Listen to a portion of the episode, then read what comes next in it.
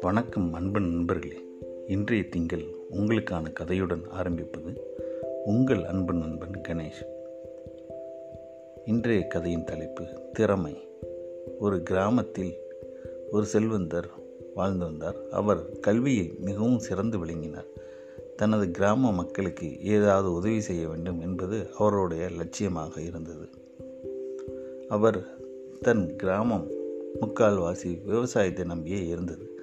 அதனால் விவசாயத்தை நன்கு செழிக்க வைக்க வேண்டும் என்பது அவருடைய லட்சியமாக இருந்தது. கிராம மக்களிடம் விவசாயத்திற்கு என்ன தேவை உங்களுக்கு என்ன உதவி வேண்டும் என்பதை தனது தண்டோரா மூலம் அனைவரிடம் விசாரித்து கேட்டார்.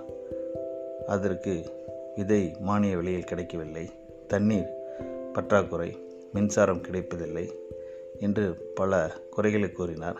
இதையெல்லாம் தனது படிப்பாலும் கல்வியாலும் அரசு கவனத்திற்கு கொண்டு சென்று அரசு உத்தரவின் பேரில் அதை தனது கிராம மக்களுக்கு வாங்கி கொடுத்தார்.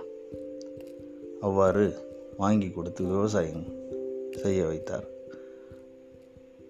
ஆனால் விவசாயம் அனைவரும் செய்தனர். ஆனால் விவசாயத்தில் எதிர்பார்த்த அளவு லாபம் கிடைக்கவில்லை. தண்ணீர்கள் இருந்தன ஆனால் பயிர்கள் நன்கு வளர முடியலை.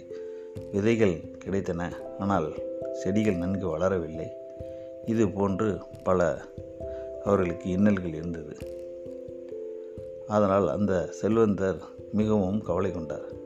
நாம் எவ்வளோ உதவி செய்தும் இந்த விவசாயத்தை செழிக்க வைக்க முடியவில்லையே என்று தனது கல்வியில் பல சிந்தனைகளை எடுத்து பல யுக்திகளை கையாண்டாலும் முடியவில்லையே என்று அவருக்கு வருத்தம் இருந்தது. அந்த வருத்தத்தில் ஒரு மரத்தின் அடியில் இருந்து மிகவும் சோர்வான நிலையில் இருந்தார். அங்கு ஒரு தொண்ணூறு வயது மதிக்கத்தக்க ஒரு வயதானவர் நடந்து வந்து கொண்டிருந்தார். இவரை பார்த்தவுடன் ஐயா நீங்கள் ஏன் இவ்வளவு சோகத்துடன் அங்கு இருக்கிறீர்கள்? என்று அந்த செல்வந்தரை பார்த்து அந்த வயதானவர் கேட்டார். செல்வந்தருக்கு தன்னை விட அறிவாளி யாரும் இந்த கிராமத்தில் இல்லை என்று ஒரு கர்வம் உண்டு. ஆதலால் இவரிடம் என்ன கூறுவது என்று ஒரு மனசுக்குள் ஒரு கஷ்டம் இருந்தாலும் இவர் வயதானவர் கேட்கிறாரே என்று இல்லை. இந்த மாதிரி கிராமத்திற்கு நான் எவ்வளோ உதவி செய்கிறேன்? பட் விவசாயத்தில் என்னால் செலுக்க வைக்க முடியவில்லை என்று கூறினார். அந்த வயதானவர் நான் வேண்டுமென்றால் யோசனை சொல்லவா? என்று கூறினார். அந்த செல்வந்தருக்கு இவரிடம் கேட்பதா என்று மனசிற்குள் ஒரு தாழ்வு மனப்பான்மை இருந்தாலும் பரவாயில்லை நீங்கள் கூறுங்கள் என்று கூறினார். அந்த தொண்ணூறு வயது முதியவர் எந்த காலத்தில் எந்த உரம் இட வேண்டும்? எந்த பயிர் விட வேண்டும்? எந்த விதைகளை எவ்வளவு போட வேண்டும்? தண்ணீர் எவ்வளவு பாய்ச்ச வேண்டும்?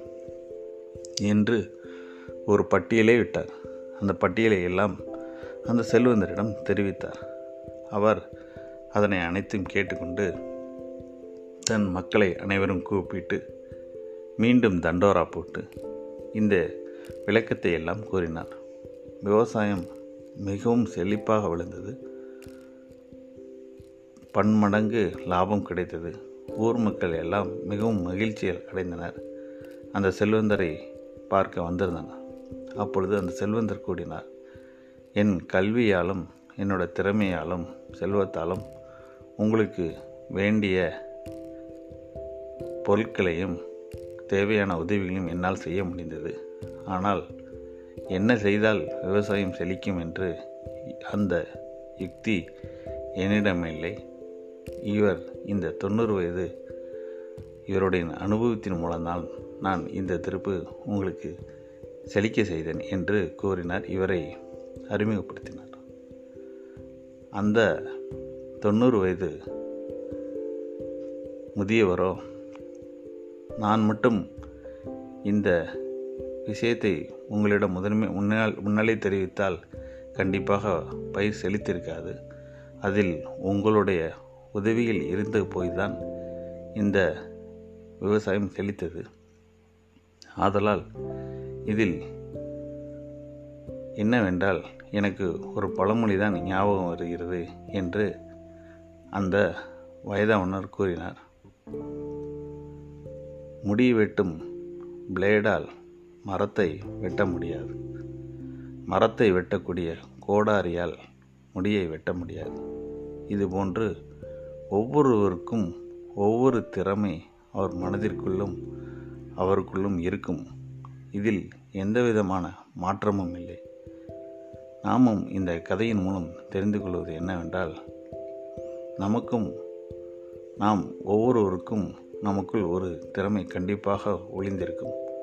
அந்த திறமை என்னவென்று நாம் கண்டுபிடித்து அதை சரியாக நடத்துவோமானால் நாமும் இவ்வாழ்நாளில் சிறந்தவராக முன்னேறி காட்டலாம் என்று கூறி மீண்டும் ஒரு கதையில் உங்களை சந்திப்போம் என்று நன்றி கூறி விடைபெறுகிறேன்.